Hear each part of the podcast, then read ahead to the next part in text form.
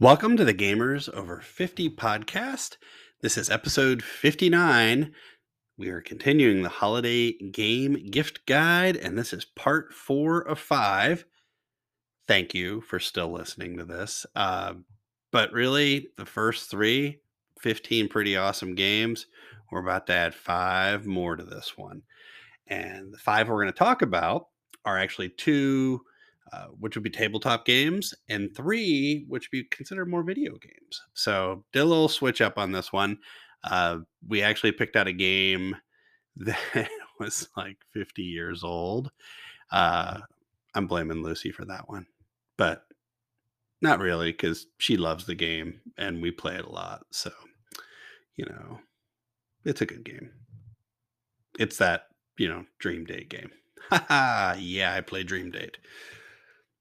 And I always get the honk or the honk at. Is that a honk at? Anywho.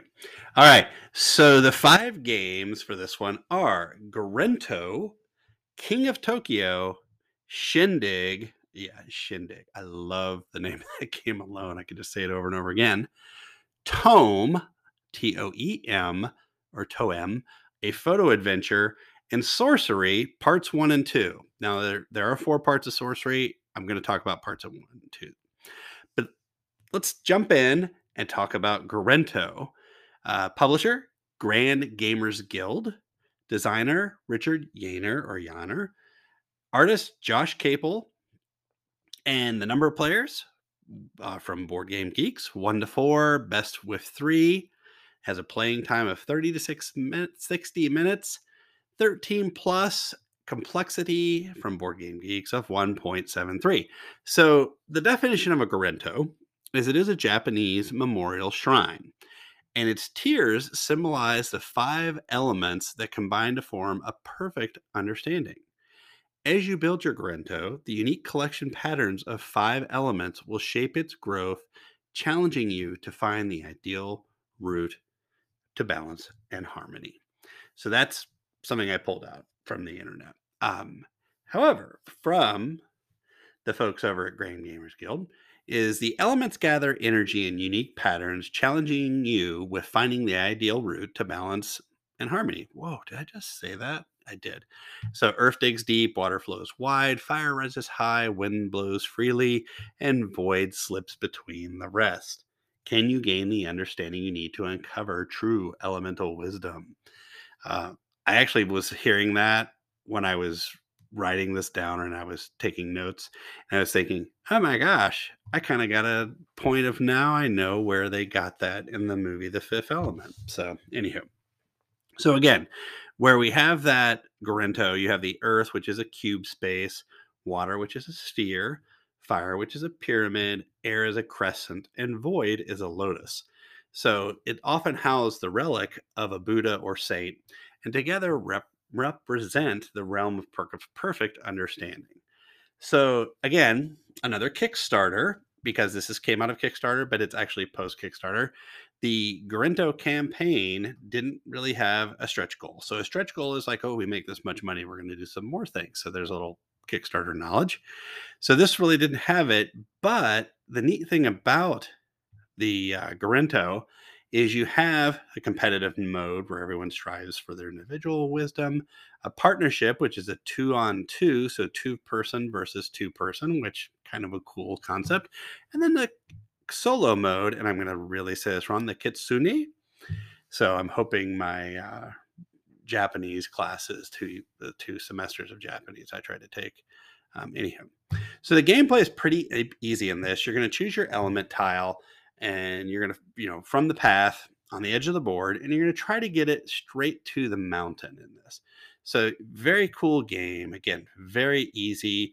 You're going to move all these tiles up again to build your Gorinto. So, you know, each element is going to gather differently because of what it is.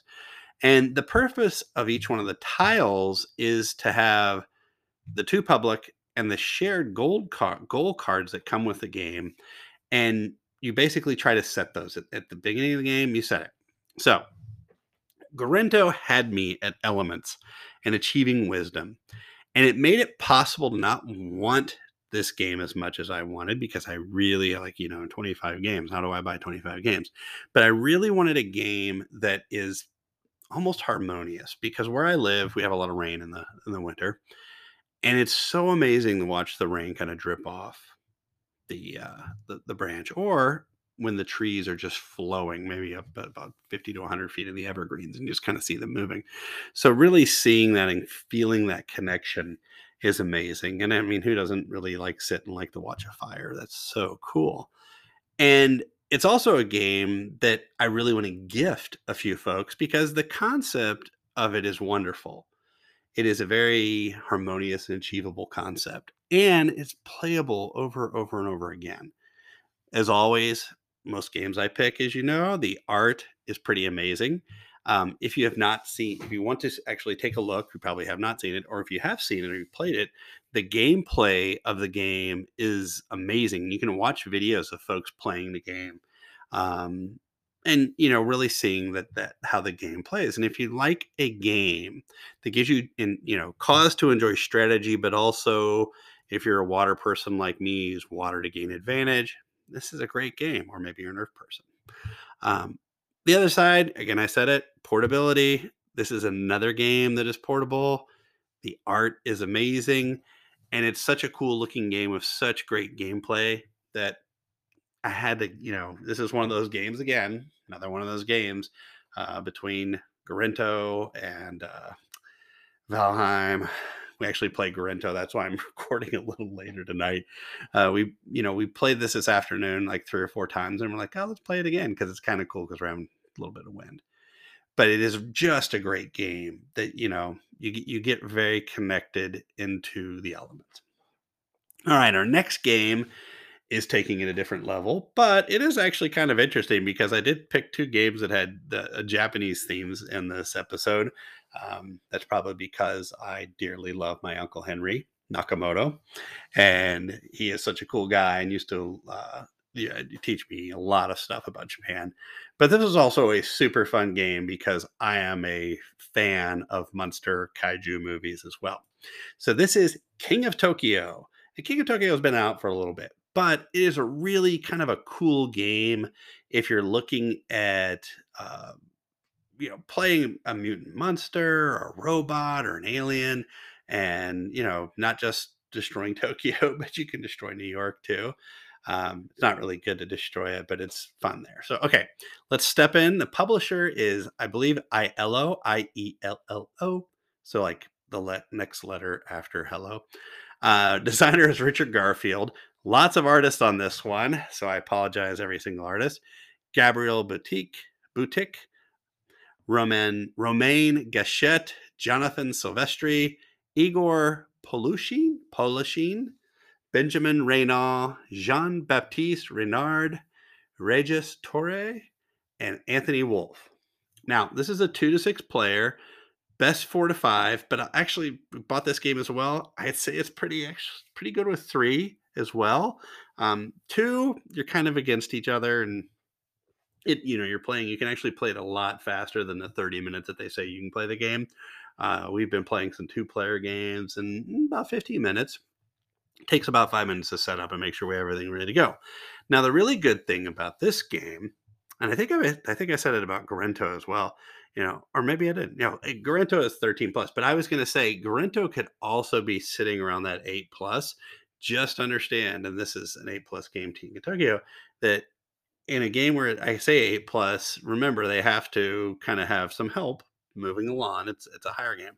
But King of Tokyo, eight plus, which is awesome because counting, building, stuff like that, uh, a lot of dice rolling as well, which is fun. The complexity from Board Game Geeks on King of Tokyo is a one point four nine. And like I said before, you can play mutant monsters, gigantic robots, strange aliens, all of whom are destroying Tokyo and whacking each other in order to become the one and only King of Tokyo. I think whacking, not like the, the mob boss, like the Goodfellas or something like that.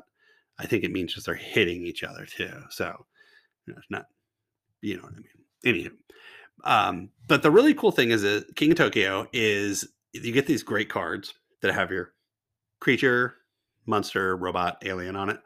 Um, and then you roll six dice to start out. And, you know, they show six symbols, which you can get victory points, energy, heal, attack.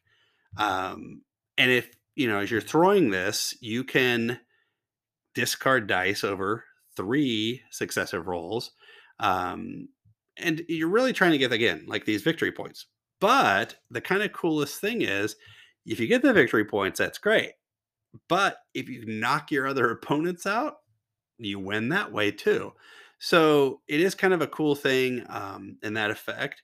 And then each one of the creatures has special cards that you use that energy I talked about um, to have a permanent or temporary effect that goes along with it as well. So I think it's very much like, you know, um, oh gosh, I probably watched Son of Godzilla, Godzilla, Mothra, you know, King of the Monster. And we're talking like all the nineteen sixties and seventies stuff, Spectre Man.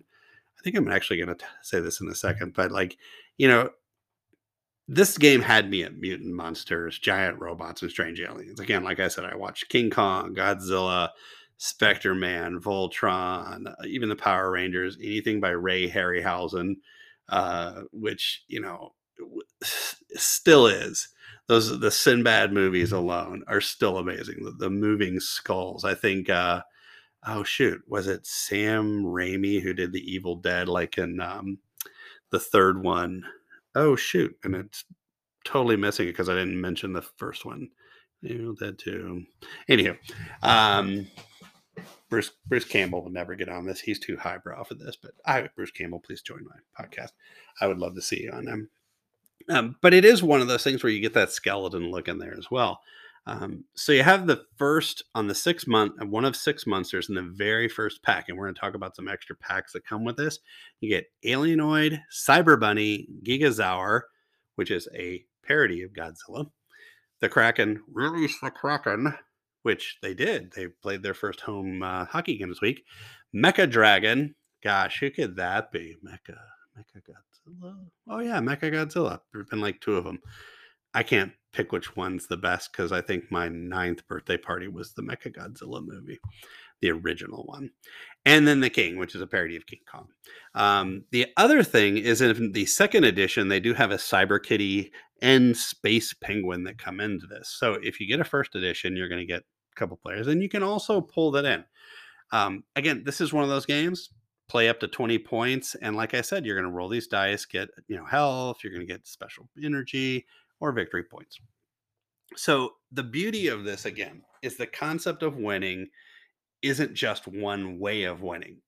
You know, this is uh, totally against the monopolies and the candy lands and the risks where, you know, while risk, there's like twenty different ways to win, right? Which is the one is the outlast the other people playing the game. Kind of like that in Monopoly too. But you have two ways to win in this, you know, right? Uh, let me see. One, two, two ways. That's right. Check, check my math. Um, but you have to develop a strategy to either try to get to the victory points or try to knock everybody out.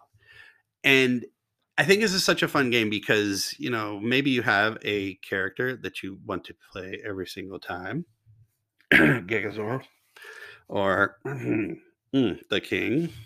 No, actually, I like playing all the characters. I even love Cyber Bunny because I like bunnies, they're funny. Then that rhymed too. But you have those. Now, the other cool thing, and this is really awesome, is there's expansions. And I love games of expansions. Uh, Carcassonne, Carcassonne, gosh, I said that so wrong every time. Had, or Car, I'm not going to, I'm never going to say that name right again. Um, I had to practice for the podcast on that one. But, you know, in this, this one, you have a ton of expansions. So, uh, game, I think it came out in two thousand nine, two thousand ten, two thousand eleven. Came out before two thousand twelve because that's when the first expansion came out. Anywho, uh, the, you got new fifty-six new cards, tokens, and a brand new monster, Panda Kai, which, I mean, come on, who doesn't love pandas? They're so cute. Let's go to see them in D C. They're awesome. Additionally, then they came out with a Halloween collector pack, which had Pumpkin Jack and Boogie Woogie, which I don't even want to think about what Boogie Woogie is, but I want the Pumpkin Jack so bad.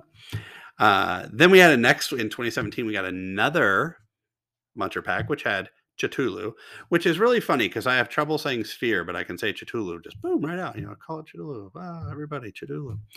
Um, I guess I'm not going to really complain about that. Um, and it also had a new uh, player board with additional uh, evolution cards in there and a power-up expansion as well, which included double-sided cultist temple tiles ooh, and madness tokens. So really awesome.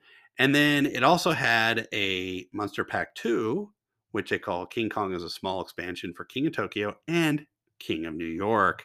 So King of New York came out, ta-da. So you could either go, you know, to Tokyo and build the Tokyo Tower for King of Tokyo or the Empire State Building.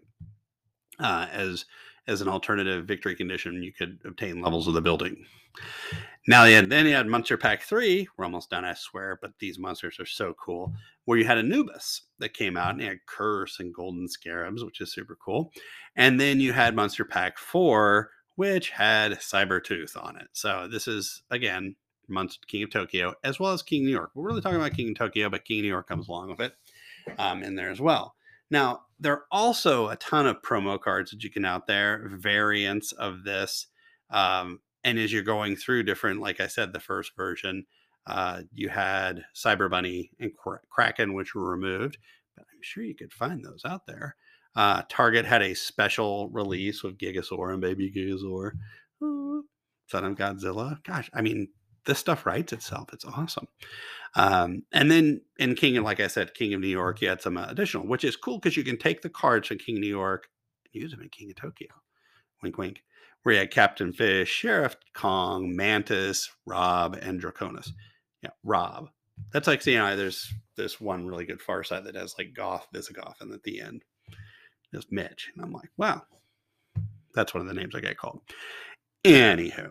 You also have Mega Shark that came out with this as well. So I love expansions and variants. And King of Tokyo, King of New York are amazing.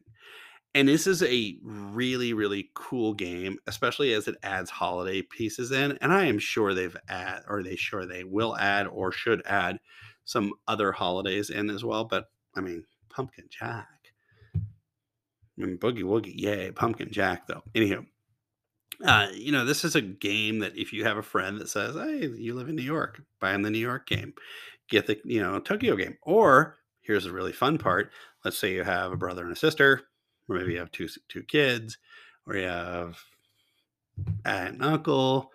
You can buy them both games. Or maybe you have friends that are getting married. There's two wedding gifts right there. Um, but this is one of those that you're going to want for your friends. It's going to be one of those fun games. Again, pull it out, play it at the pub.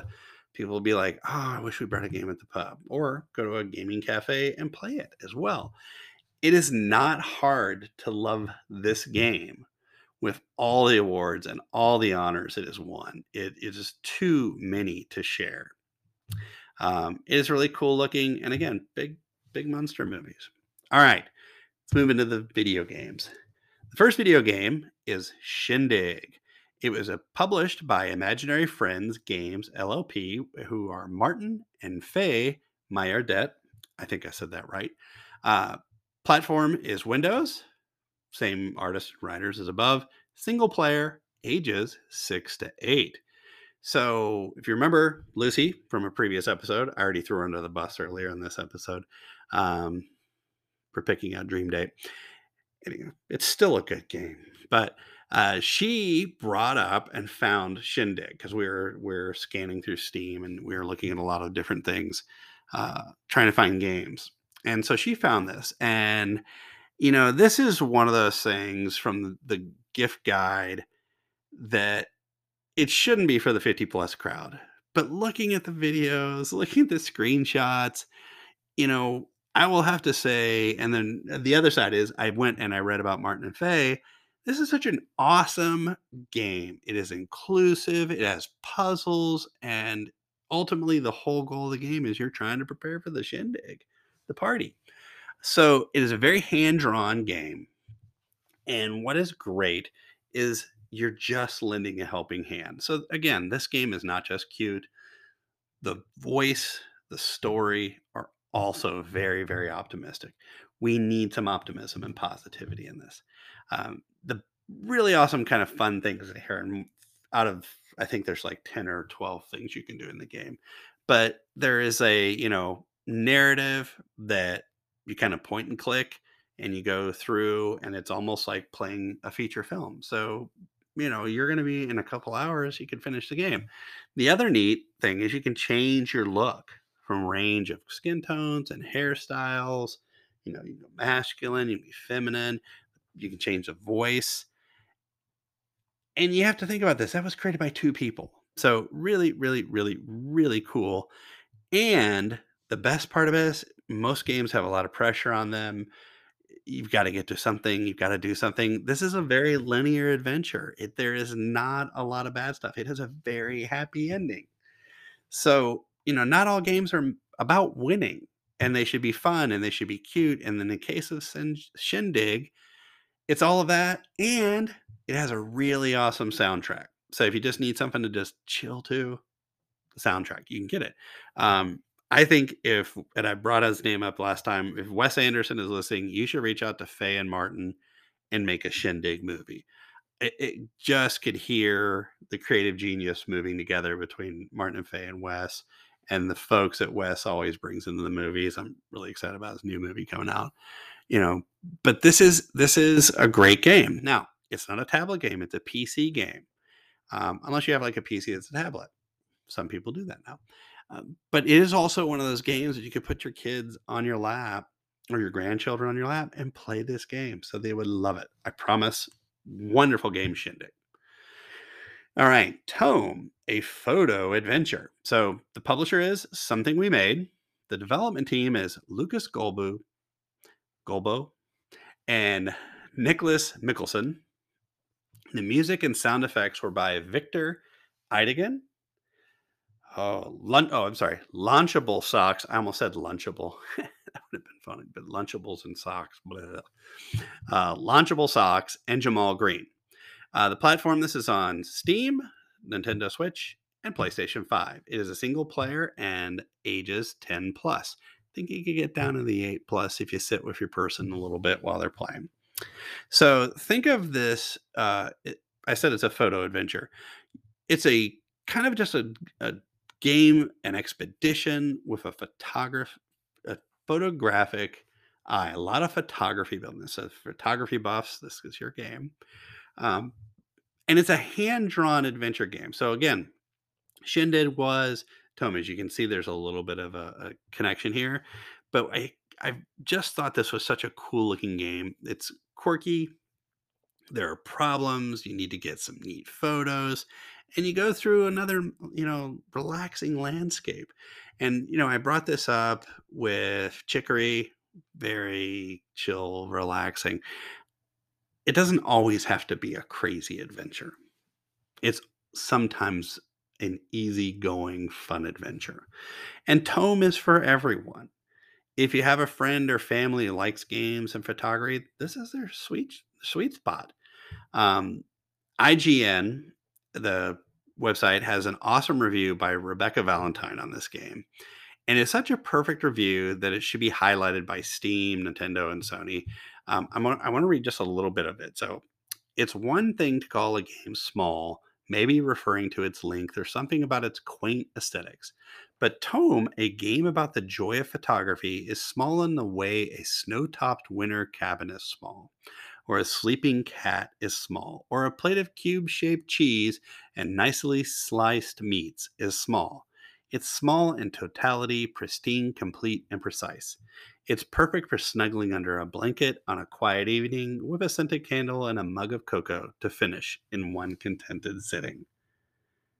We all need something like that, and we cannot all put it in Jason Sudeikis' hands with Ted Lasso.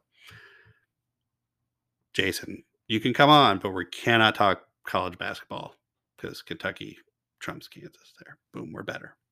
Anywho, um, but I tried to find a lot of cool looking games, and cool looking and cool on the wallet is great. Tome was probably one of the first video games I found. It's a black and white game. It looks awesome. The hand drawn is beautiful. Um, you can tell this was made by gamers who have a lot of game experience. Um, the Something We Made team did an amazing job. It is fun. It can be played for a bit as you find everything, or let someone else in the house have a go at it. The other really awesome part about this is that it has the achievements. So you can play through the game, and then you can go back and get some of the achievements all into that. So again, t- Tome, and I'm hoping I say it right, because Tome would really be T O M E, T O M E, but it's T O E M is the game. All right, our last game is Sorcery, parts one and two. Now, Sorcery has parts one, two, three, and four, but I wanted to talk about one and two here.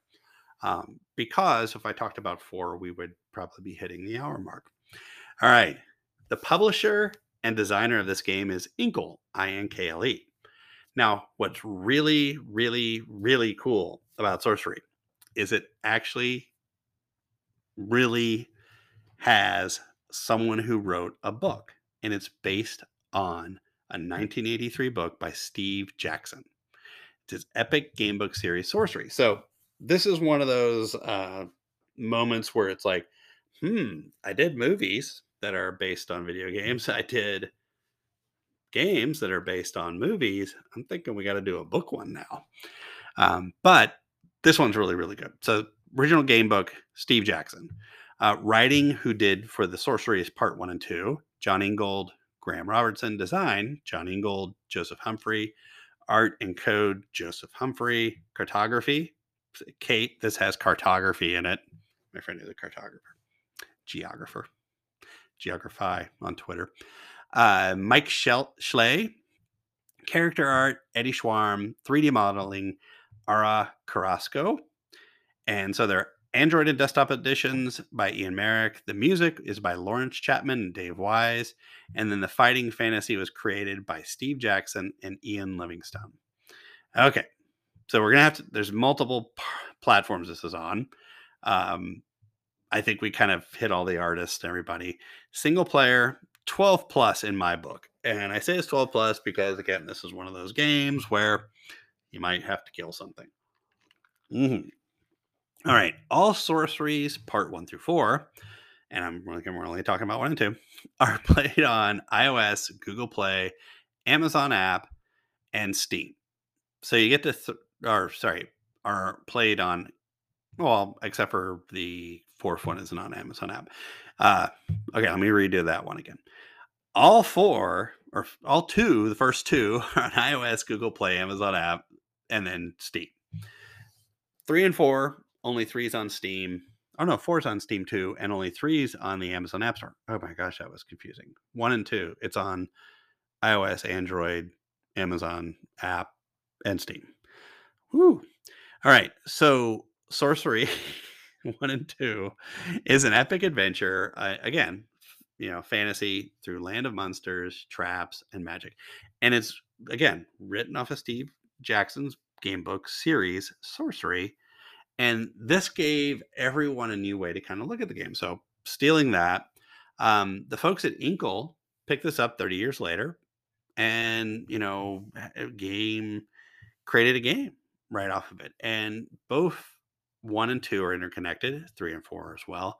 Um, and what's really cool about this, and I, I do, don't spend all my time on I G N, but I G N had a great quote where they called this game a prime example of what can happen when traditional storytelling gets along with contemporary game design. So if you've ever wanted to play a game that was written on the content of a book and illustrated very much as a book, so like if you see the illustrations, right, we're not talking like playing a game where it's on a book, but it's three D and it's looking like you're walking in a space like, you know, you're, you know, the book's Twilight and you're walking in, oh, there's Edward. No, we're talking about you're seeing that two-dimensional art, that that drawing that's very, you know, no, none of the colors put into it. It's black and white of the drawing of the of the person.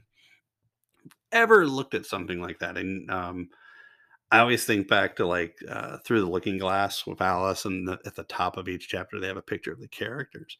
And if you get the one where they're colored in, very, they're still great. But those ones where it's just the penciling, uh, it's fantastic. So the other side is if you have Lord of the Rings, a D and D, um, Game of Thrones fan, that's out there. This is a great game because if you think about have having all those boxes checked for all that fantasy and cool stuff, you're there sorcery. And if you have a concept built on using a story that if you wanted to read the books as well, you could bring it all together.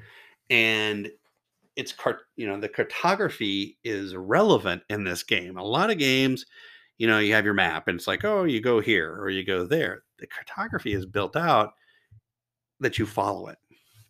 So it is also another one of those games that I'm having trouble stopping playing um, since I found this and I picked it up on iOS. I got, actually I bought one through four, but we're only talking about one and two. Um, but this is, you know, one of those games that you just keep going through and playing it. And I, you know, I'm playing it on my iPad, which is fantastic. And I've also played it. Uh, I played the demo on the Android. Um, or actually, I looked at the demo on the Android, but then I was, you know, playing it around over here. But it's one of those things you can be sitting on your couch. You know, you could be in your car. Like, say you're in a car trip, not when you're driving, obviously.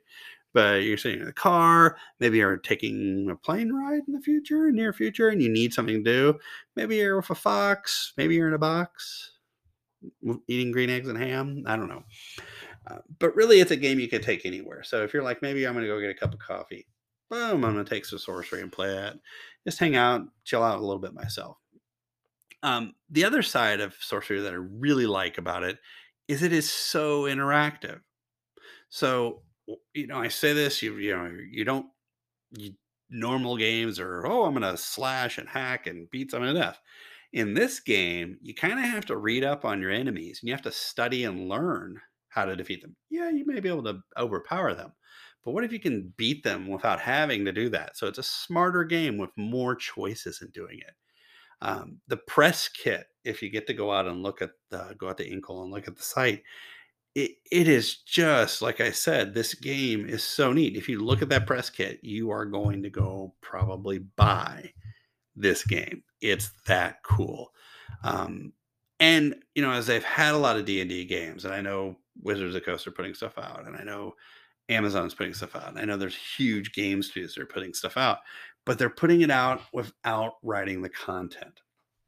And they're not building all the, the content that it, it, you really want to read about. Um, I think some of the coolest content in in this is the fact that, again, it is built off of this giant story. Now, what was really interesting is as I was going through a lot of this was I was looking for, hmm, I wonder how they came up with this kind of idea of building a game like this, or if there was uh, something that somebody saw or somebody, you know, we saw somebody, you know, had picked up on, and I was watching Apple T V. So if anybody has watched uh, some of the stuff that's been on Apple T V, you may have seen a certain show. I don't want to get sued by Apple because I'm assuming they'll probably really want to come and get me after I kind of pick on this one. Um, but again, there's a certain show on Apple T V where it's a game group, you know, industry that is creating their own stuff. Okay, fine. I'm going to let Apple come after me, but it's called Mythic Quest. And it made me think about the folks who are working on this game. They're probably not as flawed and crazy as other folks, but they really do care about how the game looks and how you, you work through the game and how you play the game and enjoying the content of the game. So, you know, hats off, Inkle.